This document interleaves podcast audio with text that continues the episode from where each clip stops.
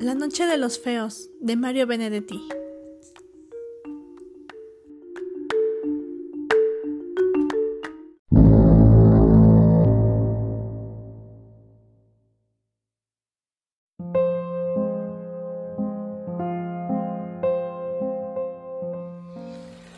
Ambos somos feos, ni siquiera vulgarmente feos.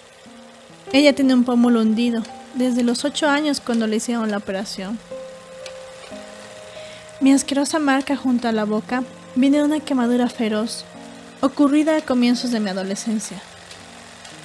Tampoco puede decirse que tengamos ojos tiernos. Esa suerte de faros de justificación por la que a veces los horribles consiguen arrimarse a la belleza. No, de ningún modo.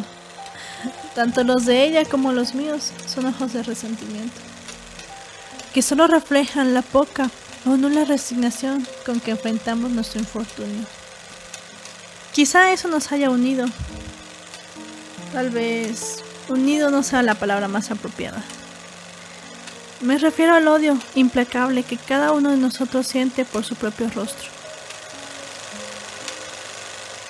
Nos conocimos en la entrada del cine, haciendo cola para ver en la pantalla a dos hermosos cualesquiera. Allí fue donde por primera vez nos examinamos sin simpatía, pero con oscura solidaridad. Allí fue donde registramos, ya desde la primera ojeada, nuestras respectivas soledades. Nos miramos las respectivas fealdades con detenimiento, con insolencia, sin curiosidad. Recorrí la hendidura de su pómulo con la garantía de desparpajo que me otorgaba mi mejilla encogida. Ella no se sonrojó, me gustó que fuera dura, que devolviera mi inspección con una ojeada minuciosa a la zona lisa, brillante, sin barba de mi vieja quemadura. Por fin entramos. Nos sentamos en filas distintas pero contiguas. Ella no podía mirarme, pero yo, aún en la penumbra, podía distinguir su nuca de pelos rubios, su oreja fresca, bien formada. Era la oreja de su lado normal. Durante una hora y cuarenta minutos admiramos las respectivas bellezas del rudo héroe y la suave heroína.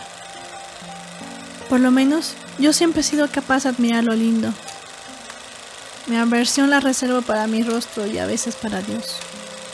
También para el rostro de otros feos, de otros espantajos. Quizá debería sentir piedad, pero no puedo. La verdad es que son algo así como espejos.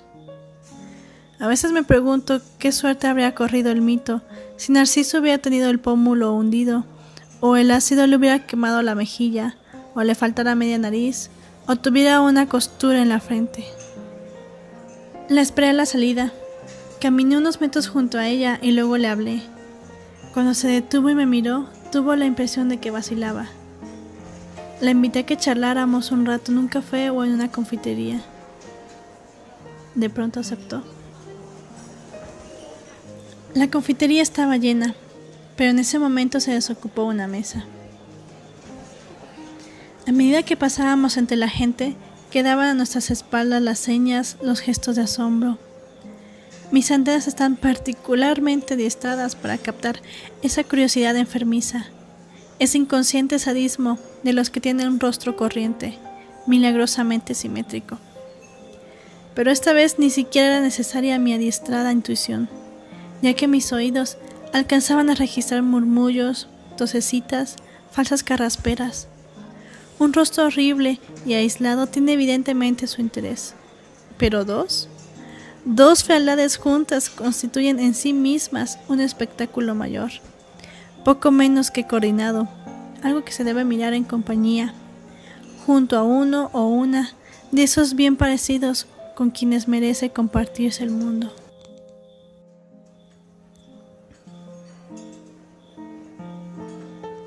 Nos sentamos, pedimos dos helados y ella tuvo coraje. Eso también me gustó, para sacar del bolsillo su espejito y arreglarse el pelo, su lindo pelo. ¿Qué está pasando? le pregunté. Ella guardó el espejo y sonrió. El pozo de la mejilla cambió de forma.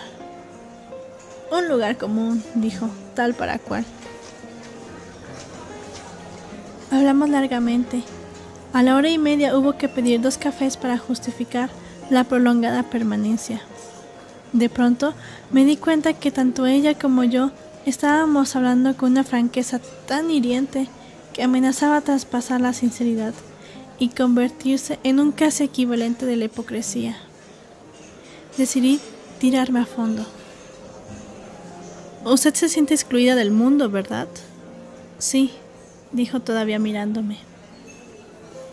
Usted admira a los hermosos, a los normales. Usted quisiera tener un rostro tan equilibrado como esa muchachita que está a su derecha. A pesar de que usted es inteligente y ella a juzgar por su risa irremisiblemente estúpida. Sí, por primera vez no pudo sostener mi mirada. Yo también quisiera eso, pero hay una posibilidad, ¿sabe? De que usted y yo lleguemos a algo. ¿Algo como qué? Como querernos, caramba, o simplemente congeniar, llámele como quiera, pero hay una posibilidad. Ella frunció el ceño. No quería concebir esperanzas. Prométame no tomarme como un chiflado. Prometo. La posibilidad es meternos en la noche, en la noche íntegra, en lo oscuro total, ¿me entiende? No. Tiene que entenderme, lo oscuro total, donde usted no me vea, donde yo no la vea. Su cuerpo es lindo, ¿lo sabía? Se sonrojó y la hendidura de la mejilla se volvió súbitamente escarlata. Vivo solo en un apartamento y queda cerca. Levantó la cabeza y ahora sí me miró preguntándome, averiguando sobre mí, tratando, desesperadamente de llegar a un diagnóstico. Vamos, dijo.